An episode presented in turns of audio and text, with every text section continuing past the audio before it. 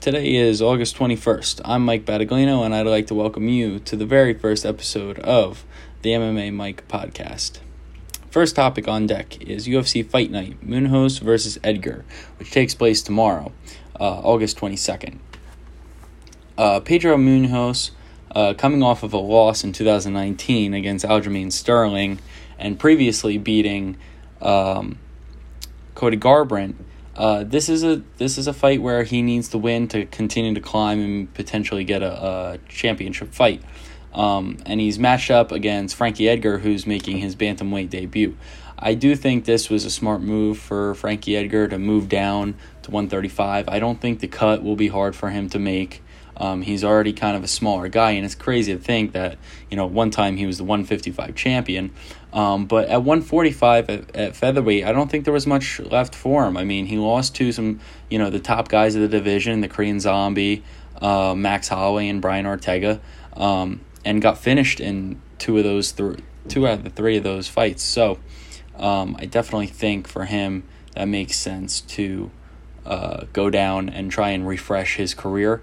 Um, doing well at bantamweight would kind of cement him as being one of the best fighters in the UFC. Um, and uh, yeah, I think that's a good move. I do think Edgar can pull out this decision win um, if he if he can kind of play safe in the first couple rounds.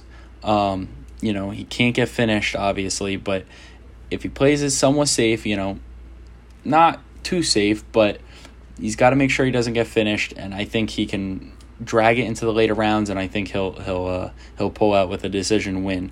Um, Munhoz is dangerous, um, but I, I can't see him really winning a decision unless he just dominates Frankie Edgar, and and in that case, then I, I wouldn't know what's next for Frankie Edgar. You know what I mean? But um, I do think he can uh, Edgar can pull out the decision win over uh, Pedro Munhoz. Uh, for the rest of the card, you got uh, the co-main event in uh, Ovince St. Preux versus Al- Alonzo Menifield. I feel as if there's uh, genuine animosity between you two. Like you guys don't get along at all. Sorry about that.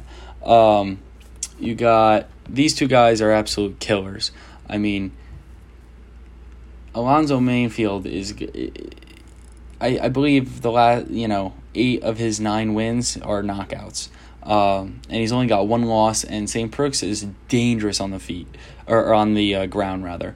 Um, it's going to go one or, or, way or the other. I, I can't see it being a, a decision for either of these guys.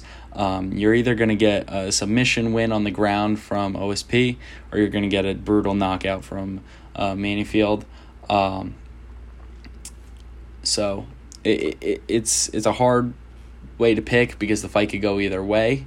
Um, so we'll see. Uh, next, you got Marcin Prachnio versus Mike Rodriguez. Um, again, this is another kind of a slugfest. Um, could kind of go either way. I see either way these guys knocking each other out. I would take the favorite in Mike Rodriguez. I just think he's got a little more in him. Um, I like his striking a little bit more. Um, and the thing I like about this card so much is that there's going to be a lot of finishes. It's going to be an exciting card.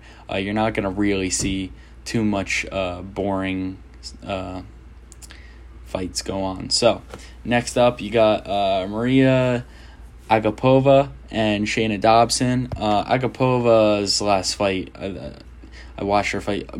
Unbelievable. Uh, her pace, striking. She's just an animal. Um, and then she could attack you with submissions too. I think Dobson's got a hard fight uh, ahead of her. Um, D- Dobson's no slouch though. I mean, she she could get an upset win, but I think Agapova is strong favorite here, and I think it's hard to go against her.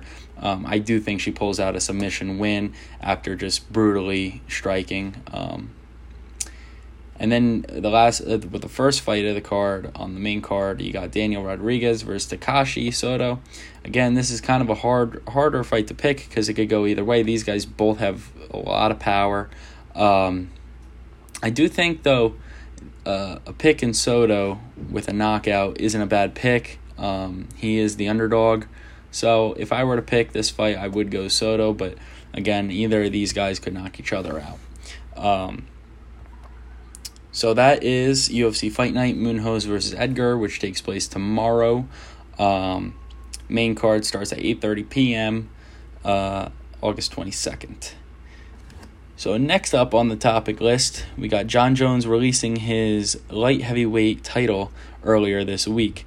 Um, he plans to move up to heavyweight, uh, and we'll see if that happens uh, anytime soon. I mean, I know that uh, Dana White says that the next fight for Stipe Miocic is against Francis Ngannou, which makes sense. Francis has wiped up the whole heavyweight division, and uh, he is deserving of a heavyweight title. Uh, I don't think Stipe should take that fight anytime soon. He just had a war with DC. I think he should take as much time as possible to recover fully because you don't want to be.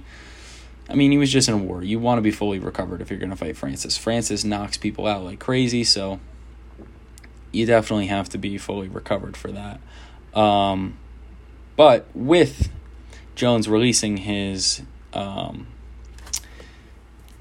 light heavyweight title, I do believe that he's not going to be in a rush to fight uh, a heavyweight. I do think he wants to put on a little muscle, um, put on a little, you know, natural weight, and um, I, I don't think he minds waiting for a title fight. I don't think he'll want a warm up fight. I think he'll and and uh, a fight between Stipe and or Francis either way is is a big fight for him. So it's a win win. Um, it doesn't really matter uh, which of the guys he fights. I think he's just ready, um, and I don't think he's in a super rush. Um, because if he was in a rush to fight, I think he would have just fought another light heavyweight fight. Um, but with that said, Dominic Reyes versus Jan Blachowicz is scheduled for UFC 253 for the light heavyweight championship of the world. So, um, which is a little weird that uh, in the first time in a little over nine years, um, there will be a new light heavyweight champion uh, other than Dan uh, Daniel Cormier or Jon Jones, which is just so weird to think about that. Those two guys dominated that division for that long. I mean, it's not weird to think about it. I mean, obviously they were the best two there there was in that division, but it's been that long. Like, geez. Um, so I'm not quite sure why. Uh, the UFC didn't schedule Reyes versus Santos. Um, I would have liked to seen that fight since they both fought close fights with Jon Jones and I think Santos is a little more deserving since I believe he did knock out Blachowicz, but who knows? Maybe they couldn't uh, get Santos to fight. Maybe he wasn't ready yet, or maybe they have something else in store for him, and maybe he'll get the ni- next title shot against the winner. Um, so, uh, anyway, uh, DC versus Stipe at UFC 252. Since I mentioned DC before, um, what a fight that was. I mean, back and forth. I do I do uh, agree that Stipe got a clear win, unanimous win uh, through decision. Uh, I could see the argument that people made that DC won rounds one, but you know it could go either way. I don't really think it mattered too much. Uh, I I had Stipe winning at least three rounds. I think I had him winning round one, but I could see the argument, and I do think DC definitely won round four. Um, and uh, I feel bad for Daniel. I mean, it was his last fight. Um, it would have been nice for him to finish his career on a win. Um, and I hope that he recovers well with that, uh, you know, eye injury, um, because no one should have to deal with that. I mean, from round three on, he was blind in one eye, so it's got to be super difficult. Um, and then in that co-main event, you had uh, Sean O'Malley getting hurt and ended up getting finished by TKO uh, from Marlon Vera. I don't think that um, O'Malley should lose stock really at all. I mean, he got hurt. Uh, I'd say keep him where he is. If you're the UFC, keep him where he is, and then when he's ready to fight again, have him fight.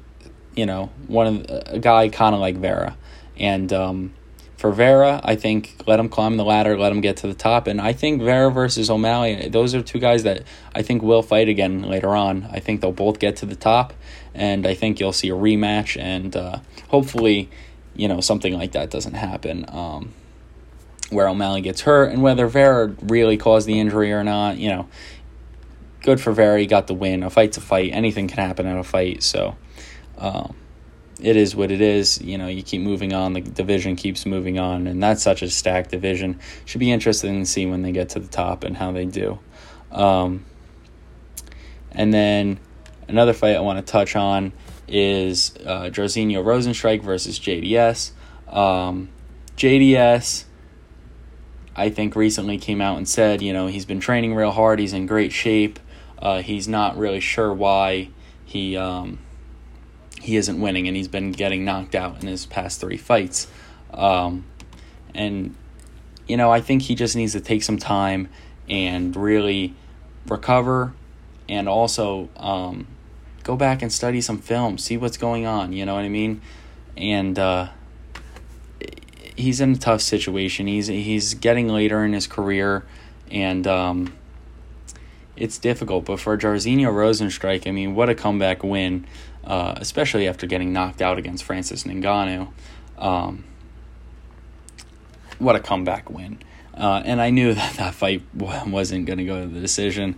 Um, those guys have power. They were going to knock each other out, whether it went one way or the other. And Jairzinho got the the uh, the uh, way. So good for Jairzinho Rozenstruik. I'm excited to see him fight again. I would have liked to seen him fight either Curtis Blaydes or Derrick Lewis, but now that Derrick Lewis versus Curtis Blaydes got announced, um, I'm not sure who they'll match up with, for Jairzinho Rozenstruik, but I'm sure there will be a uh, fighter in the future for him. And um, that's uh, my opinions about UFC 252. Uh, good card, great card. Um, and last topic I'll touch on today is uh, if Michael Chandler will fight with the UFC, and I'd love to see him go to the UFC. Um, I know Dana White is pro Michael Chandler, bring him, bring him to the UFC, um, and why not? You know what I mean? He was a champ in Bellator. You know, arguably the the biggest face in Bellator, and um, 155 is stacked in the UFC. Why not add another guy? Um, now the question is, who would he fight? Uh, and I got three guys in na- in mind. Um, one which I think a lot of people would like to see would be him versus Dustin Poirier, um, which really would throw him right at the top of the division, which is fine. I mean, I think he's going to be thrown to the top of the division no matter who he faces, um, even with the other two guys that I have in mind. But Dustin Poirier, I think, is a good good fight for him, and um, interesting stylistically. Uh, they both can strike. Uh, Chandler's a good wrestler. I know Poirier has great jiu-jitsu. It would be interesting to see in all uh, dynamics of the game. Uh, my next uh, fighter that I'd like to see him fight, which is probably my personal bet uh, pick. Uh, I'd love to see him fight Paul Felder. Um, I think Paul Felder's in that uh, he he he is looking for a fight, and I think Michael Chandler would be the perfect fit for what Felder's looking for because Felder's not really looking to fight anyone below him, but right now everyone above him is kind of in a tricky spot, especially since he lost against Dan Hooker. So Felder's in a tricky spot, and I think Chandler would be a great matchup for him. Um, and then a, a third fight would be uh, Dan Hooker, and I think. Uh, you know, Dan Hooker against Michael Chandler would be great. Um, Dan Hooker's looking for a fight. Uh, you know, he needs a he needs a win to climb back to the division after losing to Dustin Poirier. Um, so I think that fight would work well, and for Chandler, all three of those guys would be great fights, um, hard fights as well, and it'd be interesting to see where Chandler stands uh, with the best of 155 in the UFC. So that's a wrap for episode one of uh, the MMA Mike podcast. Um, much more to come. Uh, very happy to finally get this going. Uh, it's been a long time. I've been planning on getting my own podcast going, and uh, I'm glad I got this episode out. Uh, that's episode one, and uh, I'll catch you guys soon.